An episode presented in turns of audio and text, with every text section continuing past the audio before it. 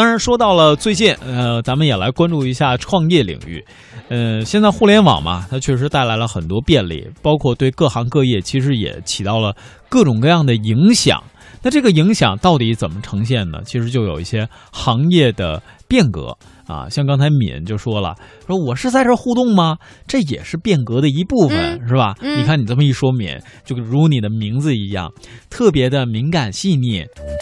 你找对地方了，我们给你一个确切的答案。对。呃，说说女汉子啊，等你啊，嗯，呃，然后呢，我们再说回刚才我们说的这个创业职业选择领域，嗯，那最近呢，在这个，呃，导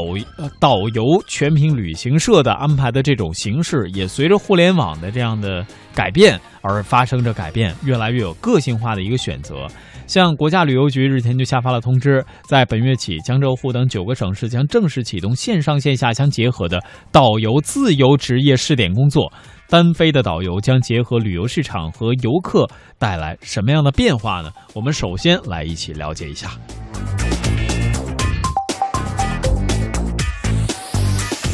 国家旅游局通知显示，首批九个试点省市中，江浙沪三省市、广东省启动的是线上导游自由职业试点工作；吉林长白山、湖南长沙和张家界、广西桂林、海南三亚、四川成都启动的是线上线下导游自由职业试点工作。法治广东研究中心主任宋如亮认为，政策出台正当时，导游成为独立的主体，可以跟旅行社签合同。可以主动的找到外面的市场，这个时候导游有活力了，我相信他对我们旅游市场是正面的，是积极的。此外，国家旅游局将在五月底前首次搭建完成全国导游公共服务监管平台，并制定平台相关接入标准，提供自由职业导游身份认证，公布提供导游自由职业业务的机构名单，收集汇总导游职业和游客评价信息。有分析称，放开自由职业后，导游有权与旅行社公开竞争，直接提升了导游与旅行社之间的议价权，有利于保障导游的收入。而对游客来说，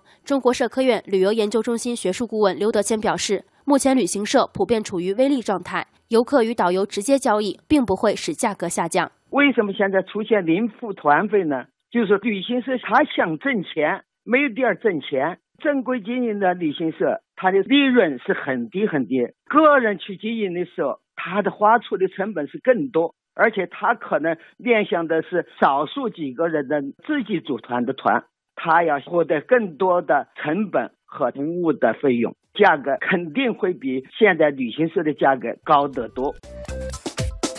嗯，那么我们再放眼海外，其他国家兼职和专职的导游各占多少呢？如何监管这种自由的导游呢？其他国家的导游职业模式又是怎么样的？在澳大利亚的观察员胡芳说，澳大利亚呢，任何人都可以成为导游，只要在担任导游职务的时候呢，所有的收入按规定交税，就能成为符合资格的导游。嗯，那么在英国和其他的一些。呃，我们的邻国吧，又会有什么样的一个情况？我们接下来通过观察员们的汇总信息，希望也能够给大家带来一个精彩的呈现。澳大利亚虽然旅游业发达，但是导游行业呢，却其实并不兴旺。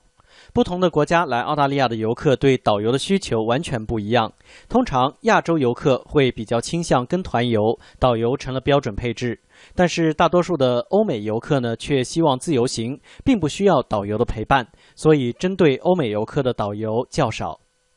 在澳大利亚要成为导游并不难，虽然职业技术培训学校里有为期一年或者一年半的导游专科课程，但这并不是成为导游的强制性要求。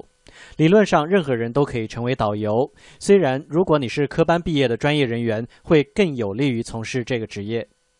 而澳大利亚也并没有导游认证机构一类的组织，强制性要求你获得认证才能成为导游。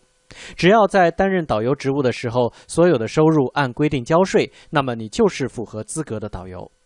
不过，有一些澳大利亚导游会身兼二职，既是游览车的司机，又是导游。所以，如果你拥有一张可以驾驶中巴或者大巴的驾照，那么对于你的导游事业会非常的有好处。很多留学生在学生阶段呢，就兼职成为导游，带本国的旅行团。但是，这是一份比较辛苦的职业，而且底薪并不高，主要靠购物提成来获得收入。在澳大利亚，旅游相关部门并没有明确的禁止过导游通过定点购物和定点饮食来吃回扣这样的事情，因此这仍然是导游的主要收入来源。通常，所有的导游都是挂靠在某些旅行机构下面来接单的，纯粹自由的导游非常的少。因为对于来澳大利亚旅游的游客来说，要么跟团，要么就自由行。所有跟团游的都会由旅行机构来安排导游，而自由行呢是不会自己去要求找一个导游的。毕竟澳大利亚主要游览的还是自然风光，历史人文的东西很少，所以如果选择了自由行，往往就是来体验自然，而不是人文或者是需要讲解的东西。所以呢，他们并不需要一个导游在边上指点说：“往左看，这儿的山很美；来，我们再往右看，那儿的海更美。”英国的导游主要分为三种，分别是普通意义上的导游，主要承担旅途向导、陪同以及讲解服务；第二呢是景点导游，通常经过导览、解说以及礼仪方面的培训，具有较高的水平，主要在类似于大英博物馆、莎士比亚故居等著名景点进行讲解；还有就是解说员，只受过一般水平的训练，要求并不严格。当然呢，在英国进行导游业务并不需要导游资质，除了一些国家级别的博物馆和景点之外，很多地方都不需要导游证。而英国国内导游培训和资格考试归地方旅游局负责，国家旅游局并不管此事。一般呢，在各地参加培训并通过考试之后，获得资格证，也就是所谓的蓝章，成为合格导游。但是呢，并没有法律规定所有导游员都必须要参加并通过资格考试，而只是获得蓝章的导游更容易被雇佣。同时呢，它也标志着在英国作为导游的权威和专业性。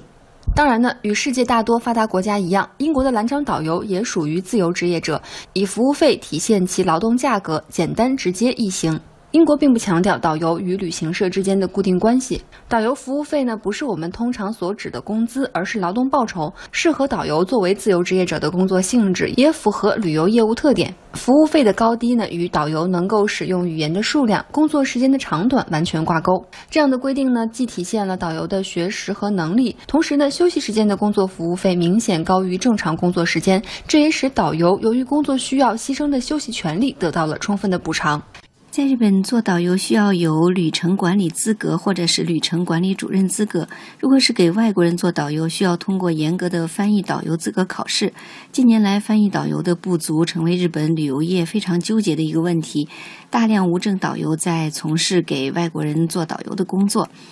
日本去年的外国游客有一千九百七十四万人，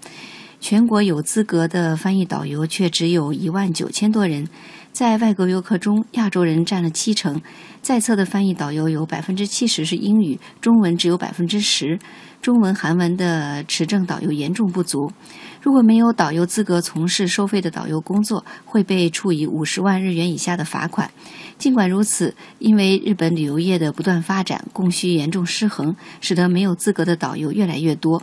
为此呢，日本正在研究放宽对导游的要求，比如。为对应多元化的需求，制定特例导游制度，赋予地方政府发放导游资格等权利。在上个月举行的政府政策规定改革会议上，主管旅游的日本观光厅呢表示，将修订相关法案，赋予没有导游资格证的黑导游合法地位，来缓解赴日外国游客导游严重不足的状况。但是呢，这令不少人担心会拉低日本的旅游质量，因为已经出现过多次黑导游坑害游客的事件，尤其中国游客的受害者最多。反对放宽政策的人士说，没有通过严格的考试和训练的导游，不仅对游客造成经济上的损失，对游客的安全保障等方面也令人担忧。